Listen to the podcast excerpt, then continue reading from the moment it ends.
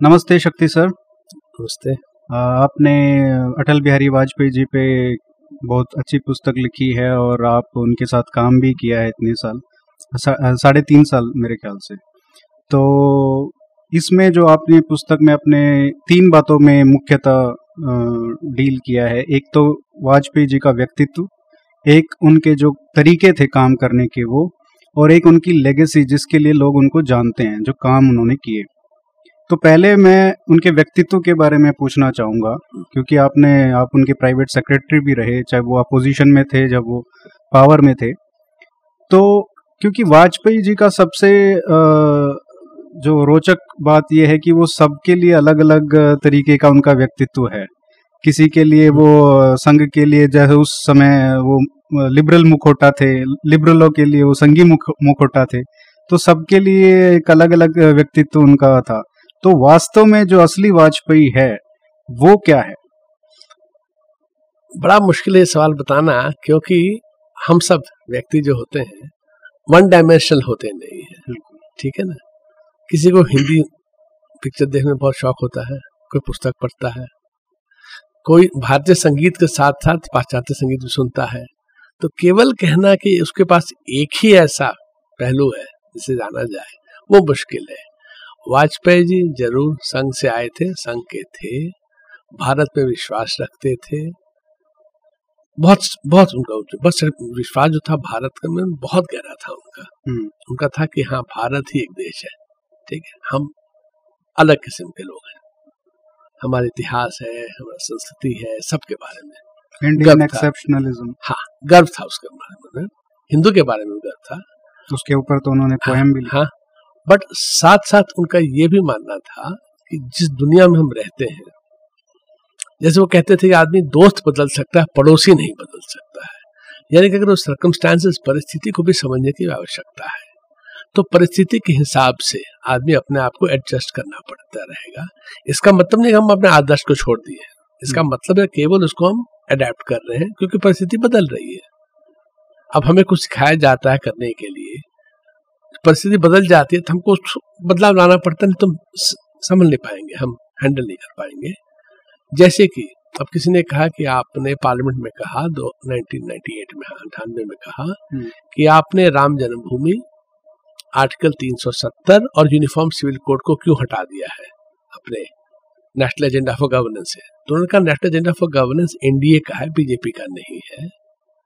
और क्योंकि बीजेपी के पास संख्या नहीं है तो इसलिए अभी हम फॉर द टाइमिंग उन्होंने कहा कि हम इसको छोड़े नहीं है पर हम्म। हमारे पास संख्या नहीं है। अब उसको कहना तो इसीलिए कि अब इसीलिए लिबरल कहेंगे कि वो संघ के हो गए। संघ वाले कहेंगे देखो ये हमारा कोर वैल्यू छोड़ा है। कई ऐसे बातें सब नहीं बट कहने का मतलब है तो ये तो होते रहता है। अगर आपको कोई भी आप देखिएगा राजनेता को देखिएगा और ऐसा राजनेता जो कि 40-50 साल तक भारतीय राजनीति के एकदम बीच में रहा है सेंटर में रहा है। तो अवश्य ये सब कॉन्ट्रडिक्शन आपको नज़र में आएँगे। आप उनसे पहली बार कब मिले थे? उन्नीस सौ अस्सी इक्यासी में अस्सी में मेरे ख्याल से। जब आप आई एस ऑफिसर थे? हाँ। और जब आपने वो अपोजिशन में थे जब भी उनके सेक्रेटरी हाँ, रहे और उसके बाद भी हाँ, तो क्या कोई बदलाव था उनके काम करने में या उनकी अप्रोच में या उनके व्यूज़ में जब वो अपोजिशन में थे और जब वो पावर में थे?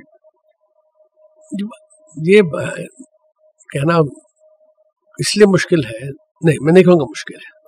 मुश्किल नहीं है। अच्छा सवाल बहुत अच्छा सवाल आपने पूछा है। क्योंकि वो मंत्री रह चुके थे कुछ दिन तक जनता सरकार में 1977 से दो ढाई साल मंत्री थे वो। तो उनको पता था कि सरकार में होके कुछ लिमिटेशंस होते हैं जो ऑपोजिशन में नहीं होते हैं। हम्म। मगर साथ साथ बोलते थे हम अपोजिशन है हमारा काम अपोज करना है बट जब सरकार अच्छा काम करती थी जैसे एक बार मुलायम सिंह जी ने, जो मैंने पुस्तक में भी लिखा है, रशिया का सुखोई डील के बारे में पार्लियामेंट में स्टेटमेंट पेश किया लोकसभा में तो अटल जी खड़े होके उसका तारीफ़ की कि बहुत अच्छी बात है, ऐसा किया गया। लोग तो चकराए, ऐसी बात क्यों? तो एक देखो, राष्ट्र का जहाँ सवाल होता है ना, रक्षा के सवाल होता है, उसमें पार्टी नहीं चलती पार्टीवादी नहीं चलेगी। बट हाँ अगर मौजूदा सरकार को गिराना, अपना सरकार लाना है तो अवश्य ऑपोजिशन का लीडर रख होता है। तो उस तरीके से था। बट हाँ क्योंकि उनका काम करने का तरीका था कि सबकी बात सुनते थे।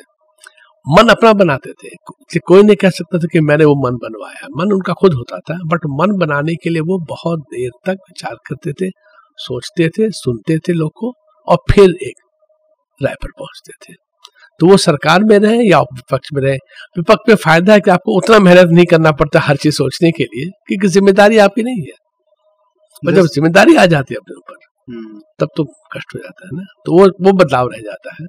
तो जैसे आपने कहा कि जब मुलायम सिंह यादव ने अच्छा काम किया रक्षा मंत्री के तौर पे तो उन्होंने तारीफ़ भी की। हाँ।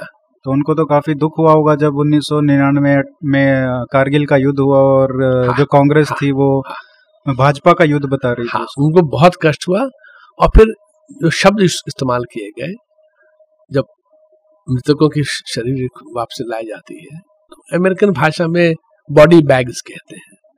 तो इन्होंने इस्तेमाल लगा शब्द बॉडी बैग्स का। अब कोई जवान अपने देश के लिए अपनी जान दे रहा है उसको कहना बॉडी बैग ये तो मतलब हमारे संस्कृति के अनुसार एकदम गलत चीज़ है। उसका इस्तेमाल करना सरकार को निरंतर अटैक करना जैसे आपने ठीक है तो भाजपा की लड़ाई है हम्म। जब भी देश की लड़ाई थी लड़ाई जो हम पर सौंपी गई थी हम लड़ाई खोजने नहीं गए थे हम लड़ाई नहीं चाहते थे बस सौंपी गई थी तब लड़ना आवश्यक था ना। हम छोड़ तो नहीं दे सकते थे ना रक्षा तो करनी थी देश की। तो इसीलिए उनको बहुत दुख हुआ कि ऐसे मौके पर ऑपोजिशन के कई नेता सब नहीं कई विपक्ष के नेता जिस तरीके से आलोचना कर रहे थे आलोचना कर उसमें कोई कष्ट नहीं है। हम्म। जिस तरीके से आलोचना कर रहे थे वो ठीक नहीं था। शब्दों का शब्दों का जो प्रयोग था वो ठीक नहीं था। और आपने इसमें ये भी लिखा है अपनी पुस्तक में कि सब लोग आलोचना करते हैं वाजपेयी की कि उन्होंने कहा कि हमको बॉर्डर क्रॉस नहीं करना हाँ, इंडियन एयरफोर्स। को तो उसकी आलोचना काफ़ी होती है लेकिन आपने कहा है कि इससे फ़ायदा हुआ हाँ। भारत वो कैसे आ, मेरा कहना है मैं समझाता हूँ इसलिए फ़ायदा हुआ कि कम से कम युद्ध दो तीन महीने पहले समाप्त हो गया अच्छा। ये पहली लड़ाई है भारत पाकिस्तान की जब पूरा विश्व भारत के साथ था। चीन तक पब्लिकली पाकिस्तान को सपोर्ट नहीं किया। हम्म। क्योंकि सबने देखा कि दो देश बगल के देश हैं दोनों में न्यूक्लियर वेपन्स परमाणु शक्ति है बम है उस पर लड़ाई करना बहुत ही खतरनाक चीज़ है विश्व युद्ध हो सकता है। अगर भारत ये रिस्पॉन्सिबल पोजिशन नहीं लेता कि हम लाइन ऑफ़ कंट्रोल बॉर्डर नहीं लाइन ऑफ़ कंट्रोल नहीं क्रॉस करेंगे। और युद्ध जहाँ है वहीं लड़ेंगे क्योंकि करगिल में लड़ाई हो रही है तो हम कश्मीर में या राजस्थान में या पंजाब में आक्रमण शुरू नहीं करेंगे। ये बड़ा क्लियर आइडिया था। दुनिया के लोग देखो एक तरफ़ एक इरिस्पॉन्सिबल देश है जो कि परमाणु शक्ति होने के साथ साथ लड़ाई कर रहा है और दूसरा जो कि समझ रहा है हम्म। क्या हो सकता है और अच्छा से काम कर रहा है। बांग्लादेश युद्ध में जबकि दस मिलियन एक करोड़। एक करोड़ शरणार्थी भारत आए थे। हम्म। कम से कम 25-30 लाख लोगों की पाकिस्तानी आर्मी ने किल किया था बांग्लादेश में। कम से कम तीस लाख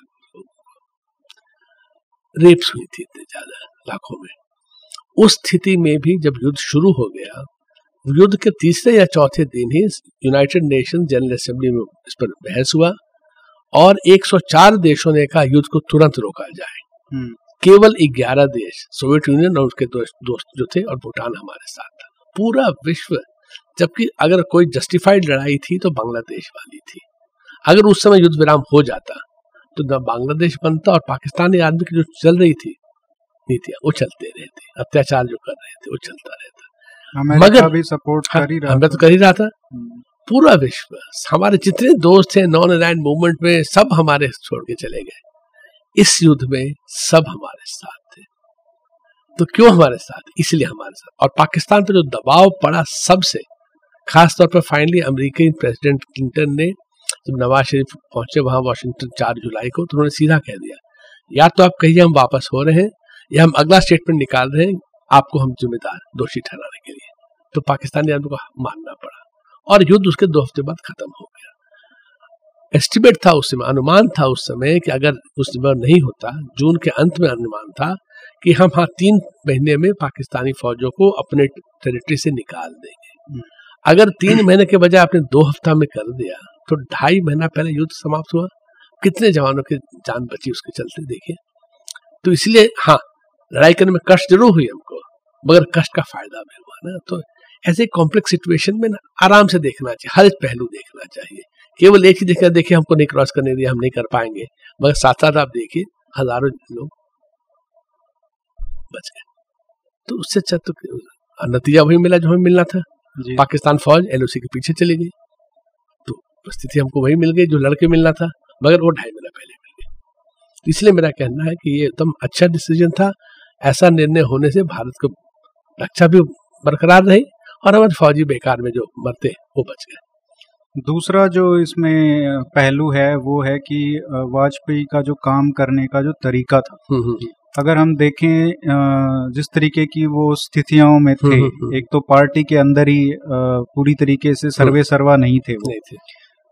एक हम देखें कि कोलिशन हाँ। इतना बड़े कोलिशन थे और इतने अलग अलग इंटरेस्ट लोग थे कोई कहीं से दबाव बना रहा था। हर रोज ऐसा लगता था कि भैया ये तो आखिरी आखिरी दिन है। सरकार का।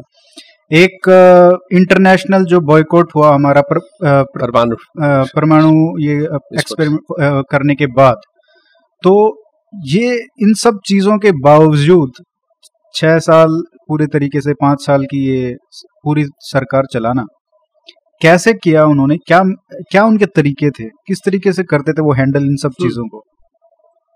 एक तो मेरा कहना है कि क्योंकि उनकी जो पुरानी आदत थी सबसे मिलने सबका बात सुनना अपना बहुत अपना बात तभी दबाना जबकि बहुत ही सिचुएशन अर्जेंट हो जाता है। ऐसे मिलके कोशिश करना कि अकोमोडेट करो। मगर उनकी पहली सरकार भी तेरह महीने में जयललिता जी ने गिरा ही दिया। जब जयललिता जी का डिमांड ऐसा हो गया कि सरकार अब पूरा नहीं कर पाई तब उन्होंने सपोर्ट विड्रॉ कर क्या डिमांड था? बहुत सारा डिमांड था उनका। उनका इनकम टैक्स को लेकर के केस जो चल हाँ बहुत केस चल रहे थे। डीएमके गवर्नमेंट को तमिलनाडु में उनको बर्खास्त कर दो। कई चीज़ सरकार मानी मैंने लिखा भी एक एक बात सरकार मानी जो कानून में बदलाव की मेरे ख्याल से गलत की मुझे लगा अच्छा। कि सही नहीं था।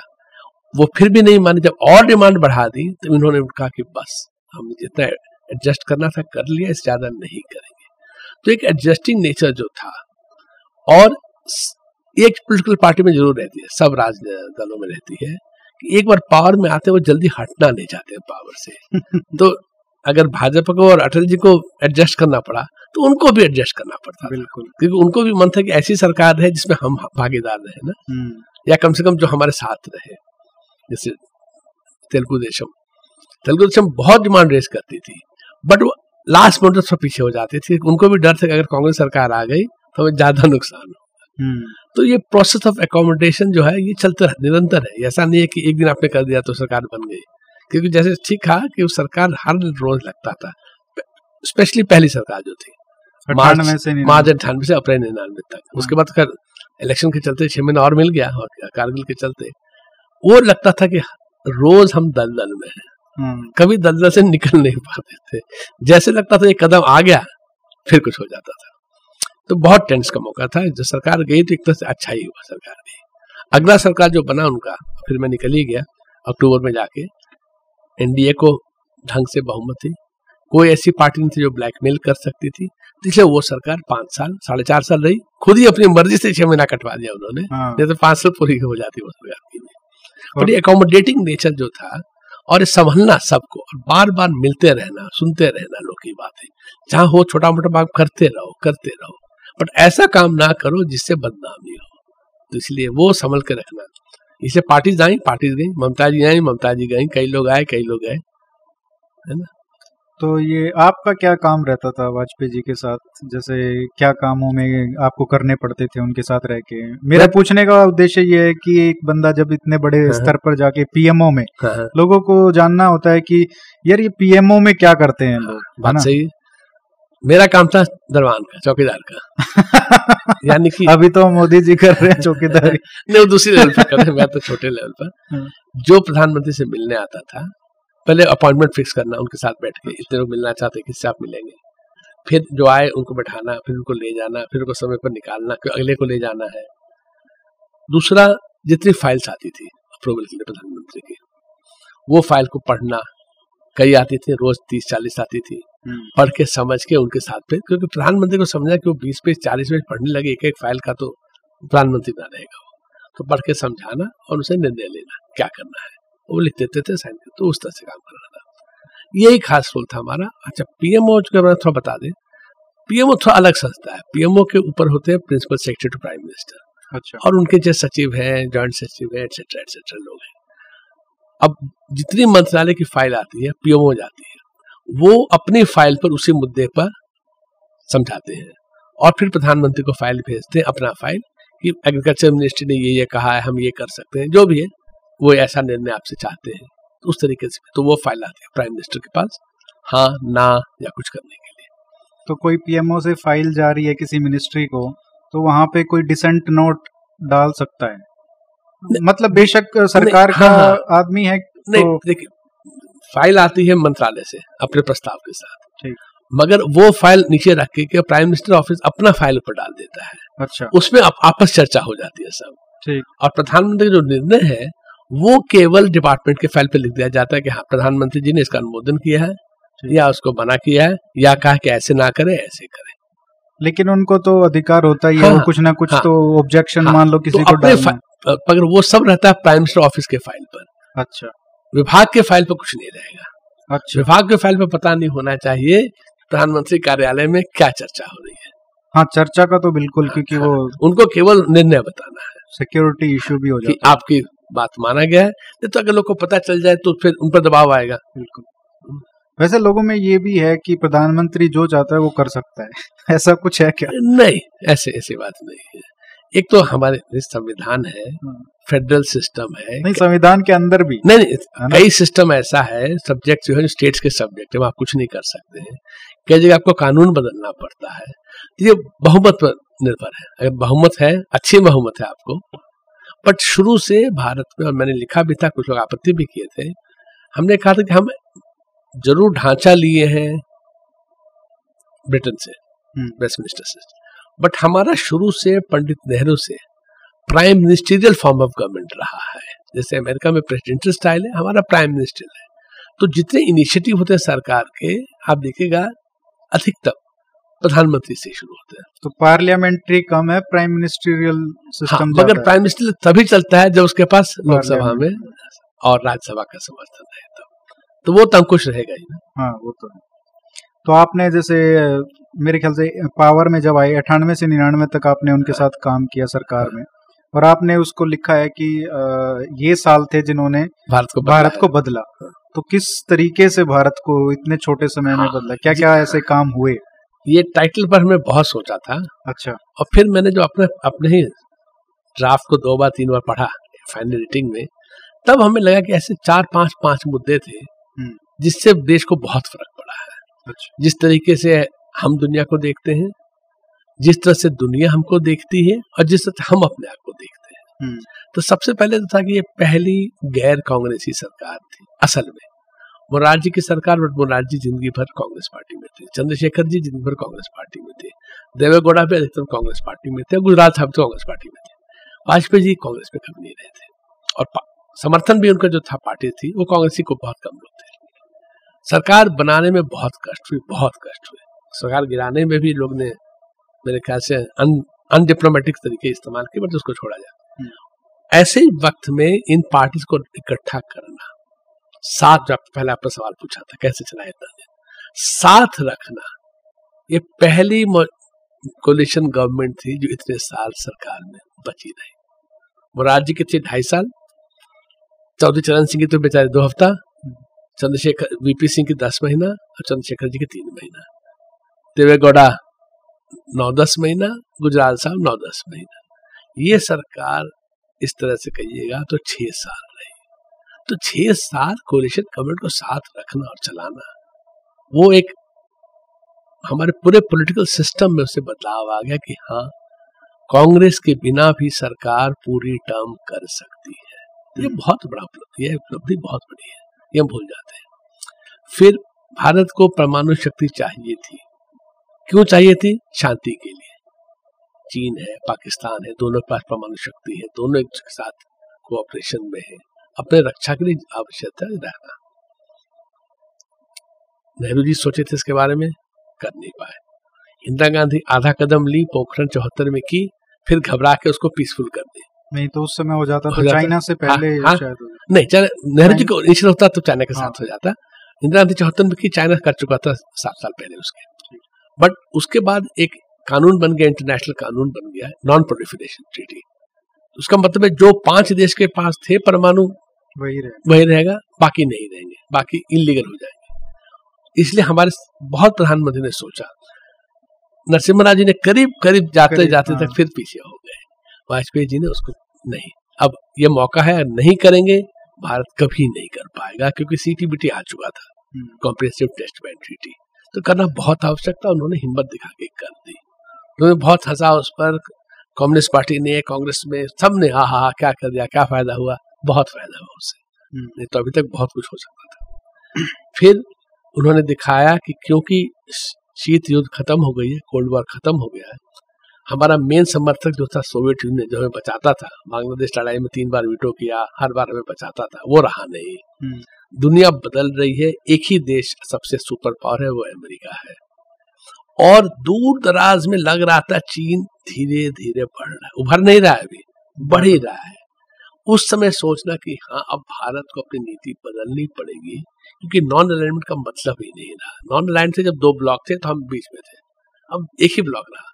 उसके साथ अगर हम नहीं काम करना सीखेंगे तो भारत को तकलीफ़ होगी। आज उसका फ़ायदा हम देख रहे हैं, अमेरिका के साथ हमारा रिश्ता कैसा है। वो शुरुआत वाजपेयी जी ने की थी। जिस तरीके से अमेरिका उन्होंने इंगेज किया, जबकि टेस्ट के बाद सबसे ज़्यादा ऑपोजिशन अमेरिका से आया था, सबसे ज़्यादा सैंक्शन अमेरिका से आया था।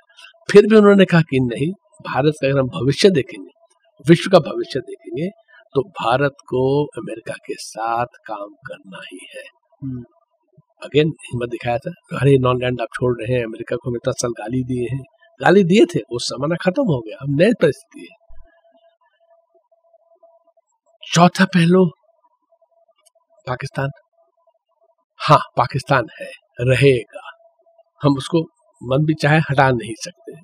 किसी न किसी फॉर्म में तो रहेगा। रहेगा। क्या हम पाकिस्तान के पास कुछ तरीके से वर्किंग अरेंजमेंट कर सकते हैं? विफल हो गया ऐसा नहीं हो कि उसमें उनको सफलता मिली है। बट वो बहुत आवश्यक था लाहौर जाना और दुनिया को भी दिखाना कि देखिए हम तैयार हैं। और लाहौर के बाद करगिल हो गया। इसलिए विश्व हमारे साथ करगिल और भी आगे हमारे साथ। तो ये पहलू कि पाकिस्तान में हम जाएँगे, कोशिश करेंगे, पूरी प्रयास करेंगे। अगर पांचवा, जब करगिल हो गया हम रिस्पॉन्सिबल पावर की तरह एक्ट करेंगे। जिम्मेदार देश हमें हम लड़ाई नहीं फैलाना चाहते हैं। हम नहीं चाहते कि परमाणु युद्ध हो जाए, कि फिर वो विश्व युद्ध हो जाता। वो सबके लिए सबके लिए बहुत निराश होता तो रोकना था। तो ये पाकिस्तान के साथ जाना भी और जब विफल हो गया तो फिर हम ढंग से लड़े पे पाए। और उस लड़ाई में दुनिया हमारे साथ था। पहले कभी नहीं था। दुनिया लड़ाई क्यों हमारे साथ है? क्योंकि वाजपेयी जी के नेतृत्व से उनको भरोसा मिल गया था। कॉन्फिडेंस आ गई थी कि हाँ ये दूसरा भारत अब है अब इनके साथ हम बात कर सकते हैं इनका हम समर्थन कर सकते हैं। तो ये पाँच पहलू उसी से मुझे लगा कि ये पाँच पहलू का मतलब है कि जिस तरीके से दुनिया हमको देखने लगा वो बदल गया। हम दुनिया को पहले हम जो नज़रिया था पहले था कि ओ अमेरिका हमको तंग कर रहा है ये कर रहा है मगर रूस हमारे साथ है वो खत्म हो चुका था अब अमेरिका को। और जिस तरह से भारत में अपने आप आत्मविश्वास आया हाँ हम खड़े हो सकते हैं। दुनिया के बावजूद हमने परमाणु टेस्ट किया। मगर दुनिया के साथ साथ हम इंगेज करने को तैयार हैं। हम नॉर्थ कोरिया नहीं है हम ईरान नहीं है तो दुनिया से बढ़ना चाहते हैं। हम्म, हम दुनिया के साथ रहना चाहते हैं। तो आत्मविश्वास भारत में जो नहीं था और उसके तुरंत बाद वाई टू के हो गया कि कि सब कंप्यूटर बंद होने वाले थे दुनिया में क्योंकि उनका जो डिजिटल कोडिंग था वो ज़ीरो ज़ीरो निन्यानवे के बाद कुछ था ही नहीं। अच्छा। तो उसको दो हज़ार बनाना था। हम्म, हम्म, क्योंकि जब कंप्यूटर्स बनाए गए थे उन्होंने सोचा ही नहीं था ऐसा प्रॉब्लम आएगा। हाँ, हाँ, वो प्रॉब्लम आया तो भारत के लोग ने इंडियन कंपनीज़ अच्छा अच्छा काम की दुनिया भर का प्रॉब्लम सॉल्व कर दिया। तो आत्मविश्वास हाँ तो वो भारत का वो पूरा पूरा भारत का अपने आत्मविश्वास नहीं था हरदम लगता था कि दूसरा हमको तंग कर रहा है। अब हमें लगा नहीं हम अपने पैर पर खड़े हैं और दुनिया से बराबरी में बात कर रहे हैं। तो इसलिए मैं कहा the years that change India जबकि केवल डेढ़ साल की बात है। हाँ। बट इतिहास में कई बार क्षण भी बहुत फ़र्क बहुत हो जाता है। एक क्षण में बदल जाता है सब कुछ। कुछ ऐसे जो कार्य थे जो जैसे कि रोड का जो गाँव गाँव तक रोड का पहुंचाना हाईवेज गोल्डन क्वाड्रिलेटरल और उसके बाद सबसे बड़ा जो मैं मानता हूँ वो टेलीकॉम रेवोल्यूशन करेक्ट तो आप शायद वहीं पे थे टेलीकॉम रेवोल्यूशन तो। इतना बड़ा था पहले अ, कितने कितने महीनों तक आपको लैंडलाइन के लिए वेट करना लैंडलाइन का वेटिंग पीरियड था पंद्रह साल। पंद्रह साल। आज लैंडर को लेता नहीं। कोई नहीं लेता हाँ। टेलीकॉम आ गया मगर लेकिन एक एक बात इसमें ये भी है कि जो अ, मैं सहमत नहीं हूँ लेकिन कांग्रेस वाले ये कहते हैं कि सैम पिट्रोडा ने जब राजीव गांधी हाँ, के टाइम पे ये सब किया था। आधा सही है वो, आधा सही टेलीकॉम रेवोल्यूशन आधा सही है। हाँ। सैम पिट्रोडा का मॉडल फेल कर गया। सी डॉट का मॉडल फेल कर चुका था। अच्छा। इसलिए हमें जाना पड़ा प्राइवेट मोबाइल टेलीफोनी के लिए। अच्छा। मगर आइडिया जो था कि हाँ टेलीकॉम ऐसा चीज़ है जो होना चाहिए उस समय तक कोई देश में सोचा ही नहीं था कि टेलीकॉम का कुछ महत्व हो सकता है। हम्म। सैम पिट्रोडा के चलते आइडिया आ गया भारत में कि हाँ टेलीकॉम ऐसी चीज़ है जो होनी चाहिए। अच्छा। तो वो आधा सही था। बट सी डॉट का पॉलिसी फेल कर चुका था दफ्तर बंद हो गया। उसके बाद प्राइवेट टेलीकॉम को हम लाए 94 की पॉलिसी में बट उसमें इतनी कमी थी कि जब आया सेल फ़ोन हमारे पास तो एक फ़ोन कॉल तीन मिनट का फ़ोन कॉल का हम सोलह रुपया देते थे छियानवे में। सोलह रुपया। छियानवे का सोलह रुपया आज का डेढ़ सौ रुपया। आज का डेढ़ सौ रुपया। बिल्कुल। और उतना ही पैसा देते थे रिसीव करने में हाँ। और हम दिल्ली से मुंबई नहीं बात कर सकते थे। दिल्ली वाले केवल दिल्ली से बात करते थे। अगर जब इंटरकनेक्शन हो गया मुंबई के साथ तो उसका रेट दुगना तिगुना हो गया। हम्म, समझ रहे निन्यानवे पॉलिसी में उस सबको हटा दिया। बोला हम रेवेन्यू शेयरिंग करेंगे। जितना पैसा बनाएँगे उस हिसाब से आप सरकार को आप दीजिए। कोई फिक्स लाइसेंस नहीं है। हम्म, उसके बाद आप देखिएगा जो भारत में उस समय चार या पाँच लाख फ़ोन थे हाँ, कुल मिला के। हर एक महीने में उससे ज़्यादा फ़ोन आने लगे। और उससे सबसे ज़्यादा फ़ायदा किसको हुआ है? किसान को हुआ है। उसको पता है किस मंडी में जाएँगे तो अच्छा रेट मिलेगा आलू का प्याज का। हमारे सब्ज़ी की बात ही कर रहे हैं तो हमारे जो घूमते हैं शहरों में वेंडर्स अपने पूरे के पूरे बिज़नेस शुरू हो गए। पूरा कॉल सेंटर का बिज़नेस शुरू जो और नहीं प्लस बीपीओ सेक्टर महिला जो काम करती है पाँच घर में फ़ोन के आधार पर करती है? आपको बिजली वाला चाहिए। बिजली वाले के पास फ़ोन आपके पास फ़ोन आपने बुला लिया। पहले आपको उनके दफ्तर जाना पड़ता दुकान में है नहीं है आप तो कुछ नहीं फिक्स कर दो भाई कल शाम पाँच बजे आ जाओ। उनको बहुत फ़र्क पड़ा है। वही है ना जैसे आज का इंटरनेट है उस टाइम का फ़ोन होता था। तो आज मान लो अगर टू जी पे हम चल रहे होते आज हाँ, तो ऐसा ही लगा लो उस समय। उससे भी बुरा था हाँ। उससे भी बुरा था। जैसे मैंने बताया सेलफोन आने के पहले पंद्रह साल वेटिंग पीरियड था फ़ोन का। हम्म, कोई एमपी को जानो तो किराया करो के कुछ शॉर्ट कर देता था। फिर आया कि ओन योर ओन टेलीफोन पंद्रह हज़ार रुपया जमा करो और शायद पाँच छह साल में फ़ोन मिलेगा। वो पंद्रह हज़ार उस समय हाँ उस समय का तो इससे गरीब को पहली बार एक ऐसा इंस्ट्रूमेंट मिला जो उनको रियली फ़ायदा हुआ। अब हम सब इस्तेमाल करते हैं बट असली फ़ायदा उसको है जिसकी लाइवलीहुड डिपेंड करती है फ़ोन फ़ोन पे। ड्राइवर हो इलेक्ट्रिशियन हो प्लम्बर हो या जो रेडी पर खाना भेजता है तो आप आप बैचलर है अकेले रह रहे हैं फ़ोन दे रहे हैं रोटी सब्ज़ी मेरे घर में यार हाँ, पहले संभव नहीं था ये सब? हज़ारों लोग लाखों लोगों को नौकरी मिली है उससे लाखों लोगों की ज़िंदगी इंप्रूव कर रही है। और रोड भी ऐसा नहीं है। हम्म, देखिए भारत को अच्छी रोड की आवश्यकता थी क्योंकि अगर ट्रक निर्यात की बात करते हैं ट्रक चले अमृतसर से या लुधियाना से बॉम्बे पहुँचने में उसको लगता था पंद्रह बीस दिन। फिर वहाँ फंसा रहता था। हाईवे बनने से ये सब घट गया तुरंत घट गया। मगर साथ साथ में कि नहीं हाईवे तो अच्छी चीज़ है मगर गाँव का क्या होगा? गाँव में जब सड़क आ गई तो एक तो जो छोटा किसान है बड़ा किसान है बड़ा किसान को तो ट्रैक्टर है ये है वो है उसको जो कम सामान बेचना है वो बस से जा सकता था। लेबर जो है दिहाड़ी वाला वो देखता था कि हमारे गाँव में तो दिहाड़ी का ये है आठ किलोमीटर दूर गाँव में इतना रेट है। फ़ोन भी हाथ में आ गया रोड भी बन गई बस भी आ गया तो अपने गाँव छोड़ के दूसरे गाँव काम करने लगे प्राइवेट व्हीकल्स भी कमर्शियल चलने लग गए। लगे। वैसे सरकार तो बाद में आई। लेकिन लोगों ने ये करना चाहिए कि रोड अच्छे हैं भाई अब कर सकते हैं इन्वेस्टमेंट प्लस रोड के चलते गाँव के स्कूलों में टीचर जाने लगे। स्कूल तो हमने बना दिया टीचर जाता नहीं था। टीचर जाने लगे। और अब जो हो रहा है गाँव में जब पानी और बिजली अच्छी तरह से आ जाएगी तो टीचर रहने भी लगे हैं तो इसलिए बच्चों की पढ़ाई इंप्रूव कर रही है। तो ये सब देखना पड़ता है। किसी ने इसने सोचा था कि रूरल रोड का कोई महत्व रखता है। किसी ने नहीं सोचा। सड़क चाहिए हाईवे चाहिए साथ साथ ग्रामीण सड़क चाहिए। बहुत फ़र्क पड़ा भारत। भारत बदला है। मैंने पाँच में बताया नहीं था बट बात सही है भारत और ये कहते हैं कि किसानों के लिए कुछ नहीं किया लेकिन सबसे बड़ा जो पिछले 20 साल में जो पॉलिसी आया है किसानों के लिए वो किसान क्रेडिट कार्ड है। किसान क्रेडिट कार्ड वो भी मेरे ख्याल से उन्नीस सौ निन्यानवे के बजट में था। हाँ। तो और पहला लॉन्च हुआ था पटना में मुझे अभी भी याद है। तो वो तो एकदम मैं अभी भी मानता हूँ कि कितने लोगों को वो लोग ठीक है वो लगा तो ऐसे रखा है कि भाई किसान को अपने काम में ही यूज़ करना है लेकिन वो कोई कोई घर की जरूरतों में बहुत काम आता हाँ है हाँ काम आता ही है एक इसमें अ, पाकिस्तान पे जो इन्होंने इतना पॉलिटिकल कैपिटल होता है वो प्रेशस था हाँ। उस समय वाजपेयी जी का क्योंकि इतनी सारी आपको पता नहीं था कब आपकी सरकार चली हाँ। जाएगी फिर भी उन्होंने इतना समय बार बार विश्वासघात होने के बाद। भी उन्होंने किया। और जब उसका हम कंपैरिजन करते हैं मोदी सरकार से उन्होंने भी कोशिश की वो भी नवाज़ शरीफ से मिलने गए। हाँ। लेकिन जब एक बार झटका लगा हाँ। तो फिर तो खुल गए हाथ खोल दिए। हाँ फिर पलटा नहीं उन्होंने फिर आगे बढ़े हाँ। तो जो मुझे लगता है वो काफ़ी एक बहुत बड़ा अंतर है जब 2004 के हम नतीजे देखते हैं और हाँ। 2019 के नतीजे देखते हैं। तो वो एक बहुत बड़ा फैक्टर था। मैंने कहा उनका पाकिस्तान पॉलिसी फेलियर था विफल हो गया माना पर उनका था कि क्योंकि हमारा नहीं उनका विश्वास था। हम्म, सही है गलत है तो अब, अब हम बता रहे हैं बीस साल बाद ना हम्म, कि पाकिस्तान रहेगा ही। पाकिस्तान हमको कष्ट देता है। झंझट करते रहेगा पाकिस्तान। क्या हम उसे डील कर सकते कि झंझट कम हो जाए? कोशिश थी उनकी। हम्म। मगर सबसे बड़ा प्रॉब्लम था पाकिस्तानी आर्मी जो नहीं चाहती है जो शांति नहीं चाहती जो हरदम चाहती है कि इंडिया को कुछ करते रहो ताकि पाकिस्तान में आर्मी का पोजीशन बरकरार रहे। हाँ। तो एकदम फ़र्क पॉलिसी एक तो जनरेशन में फ़र्क है मोदी जी इस जनरेशन के हैं वाजपेयी जी दूसरे जनरेशन के थे। मोदी जी ने देखा वाजपेयी जी के समय क्या कोशिश हुई है क्या प्रॉब्लम्स हुई है। हम्म। और लीडरशिप स्टाइल भी दोनों का फ़र्क है। दोनों अलग व्यक्ति हैं अलग व्यक्तित्व है। तो मुझे तो कहीं ना कहीं लगता है कि उसका भी बहुत बड़ा फ़र्क था कि जो- बहुत पॉलिटिकल कैपिटल उन्होंने खर्चा किया पाकिस्तान से रिश्ता इंप्रूव करने बहुत पॉलिटिकल कैपिटल उन्होंने लगाया वाजपेयी जी ने।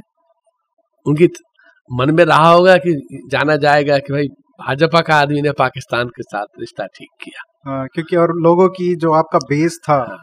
आपके जो प्रशंसक थे समर्थक थे वो तो उनके मन में कुछ और ही था कि हाँ, ये तो पाकिस्तान को हाँ। एकदम सीधा कर देंगे। हाँ, जो मोदी जी ने हाँ। मतलब उनके कोशिश जो की। कोशिश की है और काफ़ी फ़र्क पड़ा है हाँ पाकिस्तान अब हमारे प्रायोरिटी में नीचे गिर कम से कम एक दिमाग में जो हाँ। रेजिस्टेंट था हाँ। कि ये नहीं कर सकते हाँ। ये परमाणु हाँ। बम है इनके पास हाँ, एकदम तो वो थोड़ा वो बदला। नहीं बदला बहुत बदला है में फ़र्क हाँ है हमारी मानसिकता में आप आत्मविश्वास है कि पाकिस्तान से हमको कुछ डरने की आवश्यकता नहीं है हमें हम्म। अब वो कुछ करेंगे तो हम भी करने को तैयार है बदलाव आया है एकदम आया एक और जो कंपैरिजन कंपैरिजन तो होता ही रहता है, क्योंकि वाजपेयी जी और मोदी जी के बीच में, उनकी सरकारों के बीच में तो एक जो बहुत नोस्टैल्जिया है आजकल के लिबरल्स में या लेफ़्ट वालों में मीडिया वालों में, वो ये है कि उस समय बहुत अच्छा था, उस समय वाजपेयी जी बहुत ही टॉलरेंट थे, बहुत लिबरल थे और मोदी जी तो किसी को साथ लेके नहीं चलते हैं इनके तो अलाइज ही नहीं है शिवसेना भी खत्म हो गई है उधर आपका जो पुराने थे सारे वो चले गए। और वहाँ पे देखो कितने बीस हाँ। बाईस पार्टियों की सरकार चलाते थे। तो इसको कैसे देखते हैं? क्योंकि ये लोग वो बोल रहे हैं जो उस समय उनके टांग खींचते रहते थे। अब मैंने अपनी पुस्तक में पूरा चैप्टर लिखा है इसी के बारे में कि अब लोग को याद है कि गुजरात चुनाव में मोदी जी को कहा गया था मौत का सौदागर। हाँ। मगर जो पहला व्यक्ति है जिसको मौत का सौदागर कहा गया था वो अटल बिहारी वाजपेयी है। अच्छा। कांग्रेस की रैली हुई थी यूथ कांग्रेस की रैली तालकटोरा में फरवरी निन्यानवे में। हाँ। और सोनिया गांधी जी ने वाजपेयी जी को कहा था ये मौत का सौदागर है। हाँ, ये नहीं पता था मेरे को। अच्छा जितने लोगों ने अब तारीफ़ करते हैं वाजपेयी जी की और तारीफ़ करना चाहिए अच्छी बात है। उन्हीं व्यक्ति उस समय क्या उस बोलते समय। थे? उस समय तो वाजपेयी जी को परेशान कर रखा था। फैसिस्ट है लिबरल खाली मुखौटा है असल में तो कुछ और है और हिडन एजेंडा है सेफ्टनाइजेशन हो रहा है। हाँ, सबने कहा था सबने कहा था। तो इसीलिए अब कहना कि बड़ा एकोमोडेटिव कोलिशन आदमी थे। हाँ उस समय तो आप दिखा नहीं रहे थे। हाँ, उस समय इतना उदारता आप उदारता आपकी कहाँ थी? वो तो दिख नहीं रहा था। सबने गाली दिया। आज के जितने आलोचक है मोदी जी के उन सबने वाजपेयी जी को उसी भाषा में जबकि आप देखिए दोनों अलग व्यक्ति हैं अलग तरीका है काम करने का। फिर भी उनकी शिकायत वही थी उस समय उनकी आलोचना वही थी जो आज है। यानी कि आलोचना करते हैं आलोचना करने के लिए। इसलिए इन पर विश्वास करना कि आज वो वाजपेयी जी की तारीफ़ कर रहे हैं वो बदल गए नहीं। कल वो शायद मोदी की तारीफ़ कर दे किसी और को कर दे इसलिए इनका हो सकता है ऐसे क्रिटिक्स का कोई योगी आदित्यनाथ आए तो वो बोलेंगे मोदी बहुत हाँ। अच्छे थे इसलिए इन पर भरोसा करना इन पर विश्वास करना मैं एकदम नहीं करता आपने एक अपनी पुस्तक में बहुत रोचक एक बात बताई है कि किस तरीके से राजनीति हम्म। नीतियों को जो सरकार की नीतियों को हो उसको ड्राइव करती है जैसे आपने झज्जर थर्मल पावर प्लांट का आपने। ज़िक्र किया है कि भाई ये कोल इसके लिए झारखंड से आता है। और आता उड़ीसा उड़ीसा से आता है। हाँ, और जो से आता है। बठिंडा में है उसके लिए अ, जो फ़ीड स्टॉक है वो गल्फ हाँ, से आता है। गल्फ से आता है। तो ये किस तरीके से मतलब नहीं एक तो खैर अच्छा आपने तो तीस चौतीस हाँ, साल का एक्सपीरियंस है और भी बहुत सारे हाँ, और भी ऐसे बहुत है। नहीं मगर अगर थोड़े से संतुलन की आवश्यकता ये मानने को मैं तैयार हूँ कि हर भारत का हर अंश को लगे यहाँ विकास हो रहा है। बट अब झज्जर में जो बिजली बनती है उस स्टेशन का नाम इंदिरा गांधी के नाम पर है। हम्म, वो दिल्ली को जाड़ली वाला ना? है? जाड़ली जज्जर हाँ इंदिरा गांधी था जो भी नाम है स्टेशन का। बिजली की कीमत जो बनती है वहाँ सात रुपया पचास पैसे है। हमें बगल से मिल रहा है बिजली तीन साढ़े तीन चार रुपए में। कौन खरीदेगा साढ़े सात रुपये का? क्योंकि तालचर से उड़ीसा से लाया जाता है। हम्म, अच्छा नया प्लांट में शुरू में कॉस्ट कैपिटल कॉस्ट काफ़ी रहता है ज़्यादा होगा ही उसमें कोई दिक्कत नहीं है। पर साढ़े सात सौ रुपया हम नहीं खरीदते थे और वो हमारा तो लड़ने आते थे कि आप हमारा बिजली नहीं खरीद रहे हमें खरीदे कैसे आपका बिजली? भाई हम तो दिल्ली बंद हो जाएगा आपकी बिजली हम खरीद लेते अच्छा जब आप यहाँ पे हाँ, दिल्ली सरकार में दिल्ली सरकार में थे तब। हाँ। तो मैं एग्ज़ाम्पल देता हूँ कि किस तरीके से पावर पॉलिटिक्स में कॉम्प्रोमाइज तो करना पड़ेगा उसमें कोई हम्म। दो राय नहीं है। बट ऐसा कॉम्प्रोमाइज मत करो यार जो कि इम्प्रैक्टिकल है ना? हाँ, नुकसान तो नुकसान लोगों को ही हो रहा है। थोड़ा नुकसान चलो हम बहनते हैं यार। इतना ज़्यादा नुकसान? अरे आपने जब वीआरएस लिया था 2013 में शायद हाँ। तो आपकी भी कुछ मतभेद थे दिल्ली सरकार से? नहीं नहीं हाँ, हम पावर पॉलिसी को लेके? थक चुके थे बस। थक चुके थे? थक चुके थे काम करते करते। अच्छा। नीतियों से लड़, नीतियों खराब नीतियों से लड़ते लड़ते वही तो मैं पूछ रहा हूँ कि जो क्योंकि इसकी बहुत सारी तारीफ़ भी होती है दिल्ली सरकार की जो फ्री पावर देने का जो फ्री बिजली हम्म। का जो स्कीम है। तो उसको आप कैसे देखते देखिए पॉलिसी के अगर आप नहीं अगर गरीब का फ्री पावर दे रहे हैं 200 यूनिट वाले को अच्छी बात है। बहुत अच्छी बात है मैं एकदम खिलाफ हूँ। परंतु वो पावर का कीमत कोई तो चुकाएगा? कौन चुकाएगा? अगर कोई नहीं चुकाएगा तब कैसे काम चलेगा? सरकार खर्चा करे सरकार सीधा बिजली कंपनी को पैसा दे दे कि जितने 200 यूनिट वाले हैं, उनका इतना रेट बन रहा है टोटल बन रहा है हम दे रहे हैं आपको। ठीक बात है कोई नुकसान नहीं है। अच्छा। एक तो आपने 200 करें कि सबके लिए कर दिया वो। बढ़ाते गए बढ़ाते गए अब इसका कोई मतलब नहीं है। अगर मेरा बिजली का बिल घट रहा है मैं खुश तो नहीं हूँ। मुझे तो देना चाहिए पूरा ना। मुझे तक रिबेट मिल जाता है मेरे ख्याल से गलत बात है। और आपने इसमें जैसे एक बात और बताई है मोदी के बारे में कि जब उस समय वो हिमाचल में भेजे गए थे तो कैसे और कोई नहीं जान रहा था कि क्या हो रहा है। लेकिन संघ में या भाजपा में जो पार्टी का ऑर्गेनाइजेशन है उसमें उनका कद बढ़ रहा था उनको पहचाना जा रहा था हाँ। उनके लिए काम और दिल्ली वाले नहीं समझ पा रहे थे। दिल्ली की जो मीडिया है एनालिस्ट वो नहीं समझ पा रहे थे कि वो खाली दिल्ली देखते थे। हाँ। और हिमाचल में पार्टी को दोबारा बनाना हर जगह जाना और उनको तो वनवास में भेजा गया था, गुजरात पॉलिटिक्स को लेकर बीजेपी को। उन्होंने जिस तरीके से बनाया, वो मानना पड़ेगा और पार्टी मानी, पार्टी को सेक्रेटरी बनाई। कोई नहीं समझ रहा था पार्टी को सेक्रेटरी बना दी 98 में ही। तो तो ये जो पॉलिटिकल एनालिसिस होता है, इन सब जो इश्यूज़ हैं, क्योंकि उनका एक ये ये भी कारण हो सकता है कि वो उन्होंने 40-50 साल तक कांग्रेस को कवर किया है। और वहाँ का जो कल्चर कल्चर है। है, और भाजपा का हाँ, जो हाँ, कल्चर है वो बहुत अलग है। बहुत अलग है। दोनों का कल्चर बहुत अलग है और वो सब एनालिस्ट को समझना चाहिए तो हम नहीं समझ पा रहे थे। तो अभी भी ऐसे लोग आ रहे होंगे जो हाँ, हाँ। आगे के लिए हाँ। तैयार किए जा रहे हैं और जिनको ये समझ नहीं पा रहे हैं। एकदम। तो ऐसा कोई है? आप आपको नहीं हम ज़्यादा day to day politics follow नहीं करते हैं बट जिस अच्छा। तरह से हेल्थ मिनिस्टर बने हैं हाँ, गुजरात तो उनको लगता है कि लोग हैं गुजरात को लोग मुझे दो साल पहले से कह रहे थे साहब इनको वॉच कीजिए ये बहुत काबिल आदमी है ये आगे जाने वाला है। हाँ, और मैं कौन मिनिस्टर ऑफ़ स्टेट कहीं होगा पता नहीं ऐसे बहुत है। बहुत लोग होंगे ऐसे। गुजरात के लोगों को पता था कि देखो ये आदमी पोटेंशियल है ये आगे जाएगा। दिल्ली वाले को समझ नहीं आता ये बात। चौतीस साल का आपका अनुभव है। हम्म। आज आप देखते हैं जैसे देश भी बदल गया है समाज भी बदल गया है सरकार भी बदल चुकी है बहुत बड़ा काफ़ी कॉम्प्लेक्स हो गया है काम। तो जो सरकार जो ये आईएएस ऑफिसर्स चुन के आते हैं हम्म, जो हम्म, परमानेंट हम्म, हम्म। लाइफ का इनका कार्यकाल है उसको आप क्या कैसे देखते क्या रिफॉर्म्स होने चाहिए? बहुत रिफॉर्म्स होने चाहिए। मगर वही है कि रिफॉर्म ऐसा चीज़ है ना कि करना बहुत मुश्किल है हर बार लगता है नहीं अभी प्रॉब्लम हो रहा है अभी ये सब कष्ट है अभी नहीं करेंगे। बाद में नहीं अभी तो सब अच्छा चल रहा है अभी क्यों बदलाव का तो बदलाव लाने के लिए सब चाहते हैं। कब लाएँ? इस पर। दूसरी प्रॉब्लम हरदम आती है बदलाव के साथ कि लोग बोलते हैं हाँ बदलाव तो लाओ रिफॉर्म्स लाओ मगर मेरे विभाग में मत मेरा अच्छा चल रहा है। यस मिनिस्टर वो सबका वही है। तो जब सब कहते हैं कि हमारे यहाँ बड़ा अच्छा चल रहा है तो अब दुनिया बदल गई है बहुत कॉम्प्लेक्स हो गई है। पॉलिसी मेकिंग में हमें ऐसे चाहिए सिविल सर्वेंट्स। नॉट केवल आई की बात नहीं कर रहे हैं बाकी सर्विसेज़ के भी जो थोड़ा amount of domain awareness domain expertise अब वो साइंटिस्ट जितना नॉलेज उनको कभी नहीं होगा होना भी नहीं चाहिए आवश्यक भी नहीं है। बट कम से कम जानना कि अगर दो मेरे पास विकल्प है कौन सही होगा? उतना उतनी उतनी तो हमें डेवलप फैकल्टीज होनी चाहिए समझ पाए अनुमान लगा पाए।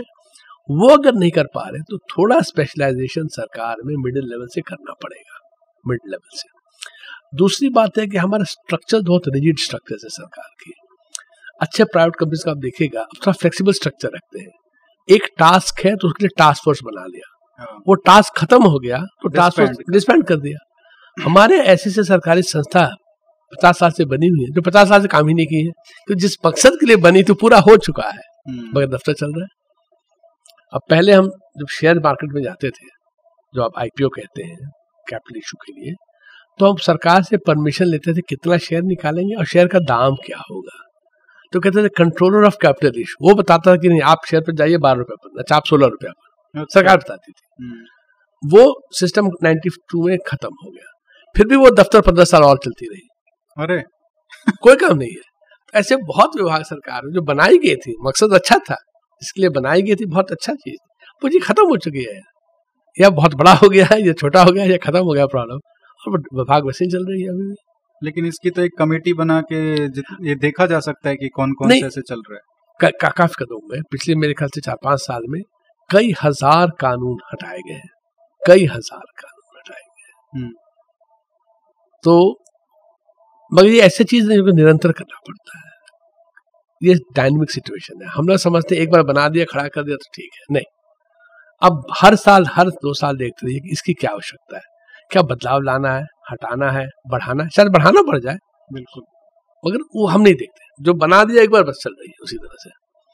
और ये यूपीएससी में जो जिस तरीके का टेस्ट होता है कि आईएएस आईपीएस आईएफएस सबको एक ही एग्ज़ाम के थ्रू वो एनवायरनमेंट में भी वही जा रहा है वही टेस्ट हाँ। लेके वो आई फॉरेन ऑफिसर भी वही बन रहा है हाँ। पुलिस वाला भी वही बन रहा है। और जो सोचने की आवश्यकता है। लोग इनफैक्ट जब बाहर समझाते थे उतना भी नहीं कि आई अफसर क्या करता है? वो हम्म। समझ नहीं पाते थे कि अच्छा आप डायरेक्टर एजुकेशन दे दिल्ली में हाँ। फिर आप पावर सेक्टर भी देखे हमले हाँ। बीच में फाइनेंस सेक्टर भी अरे वो भी नहीं तो उनको समझ नहीं आता कि आप लोग कैसे काम करते हैं भाई कि हर फ़ील्ड में आप घुस जाते हो। हाँ। तो इसलिए ये शुरू होता है रिक्रूटमेंट से ट्रेनिंग से। और लगातार अपग्रेडेशन से।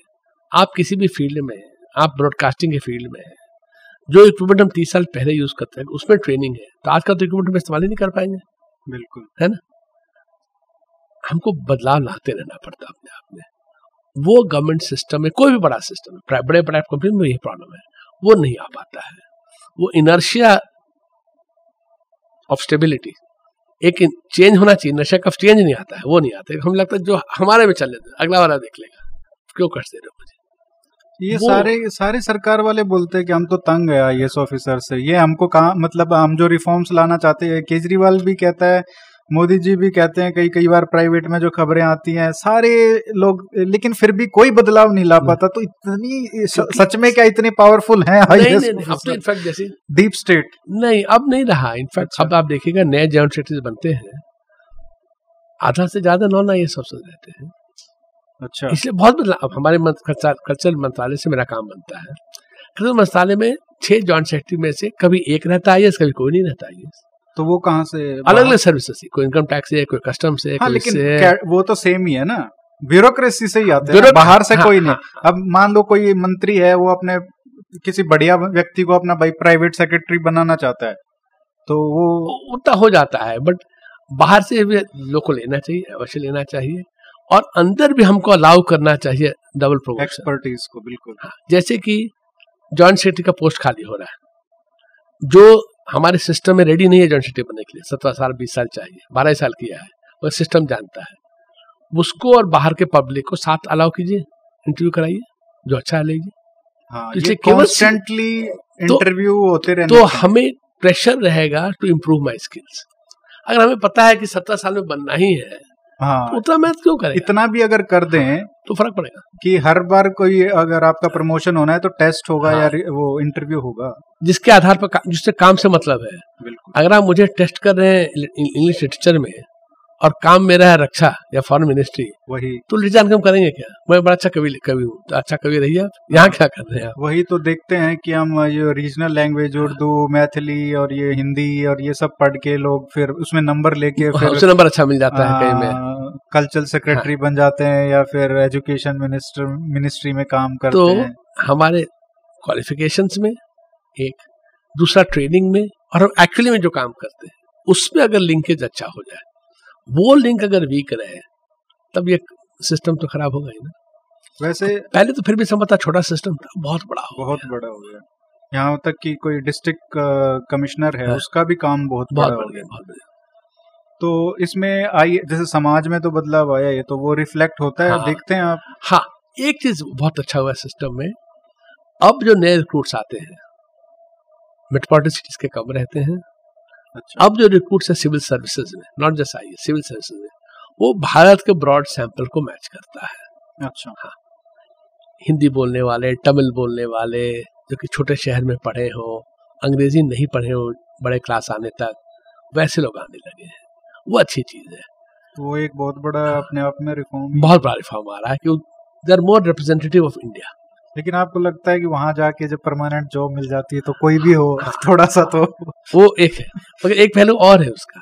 मगर जो बिकॉज़ हमारे देश के लिए सिविल सर्विस सब कुछ है हाँ, लोग दिल्ली आके पाँच पाँच छः छः साल रह जाते हैं एग्ज़ाम देने के लिए। हम्म, उससे मुझे बड़ा कष्ट होता है कि माँ बाप कितना मेहनत कर रहे हैं कितना सेक्रीफाइस कर रहे हैं बच्चे के लिए। उसमें ज़मीन बेच रहे हैं। चाहिए बिल्कुल। ज़मीन बेच रहे हैं ये करें कि बच्चा दिल्ली जाए संभव आई में आ जाए कोई सर्विस में आ जाए। वो बहुत नेगेटिव है। और फिर पाँच साल खराब करके फिर वो वही पच्चीस तीस हज़ार की नौकरी कहीं बस, पकड़ते हैं और फिर वो जो उनको पाँच साल पहले भी मिल मिल सकती थी। थी मिल सकती थी। और उनमें जो डिसल्यूजनमेंट आ जाता है सिनिसिज्म आ जाता ये तो कहीं ना कहीं अगर आप अटेम्प्ट अगर आपको याद होगा आईआईटी में भी ऐसा ही होता था जब बहुत सारे अटेम्प्ट्स होते थे लेकिन Attempt- दो करने के बाद हाँ, फिर सब सही वही हमने जो डेमोक्रेसी के फेयर में अटेम्प्ट बढ़ाते गए हाँ। दूसरा अटेम्प्ट बढ़ाने का नुकसान क्या है? एक तरह से अच्छा है बट उसका नेगेटिव है।